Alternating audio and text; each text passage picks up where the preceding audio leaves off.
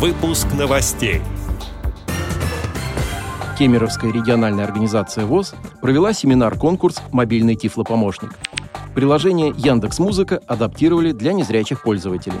В Тюменской региональной организации ВОЗ состоялся круглый стол по вопросам трудоустройства и занятости инвалидов по зрению. Теперь об этом подробнее в студии Антон Агишев. Здравствуйте. Здравствуйте.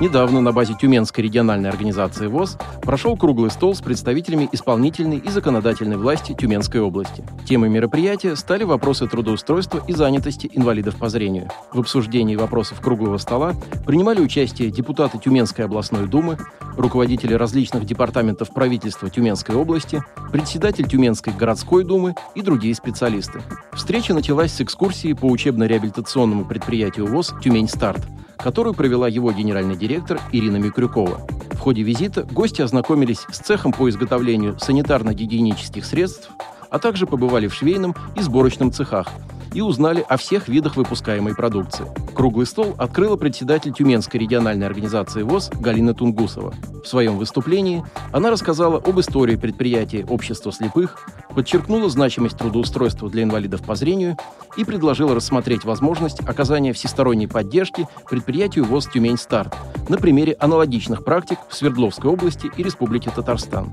ходе встречи были обсуждены такие вопросы, как определение порядка предоставления субсидий из бюджета Тюменской области организациям, единственным учредителем которых являются общероссийские общественные организации инвалидов, выявление фактов недобросовестной конкуренции среди организаций, оказывающих услуги по созданию рабочих мест для инвалидов в рамках закона о квотировании, необходимость размещения заказов на производство санитарно-гигиенической и швейной продукции государственными и муниципальными учреждениями на специализированном предприятии ВОЗ «Тюмень Старт» и другие вопросы.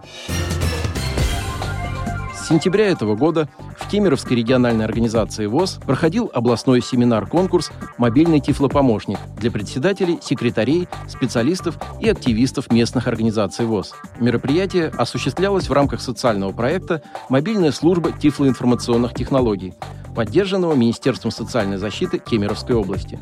Всего в рамках семинара было проведено шесть образовательных встреч. Целью семинара «Мобильный тифлопомощник» являлось уточнение данных о том, насколько хорошо люди с инвалидностью по зрению, специалисты региональной и местных организаций ВОЗ Кузбасса овладели информационными компьютерными технологиями.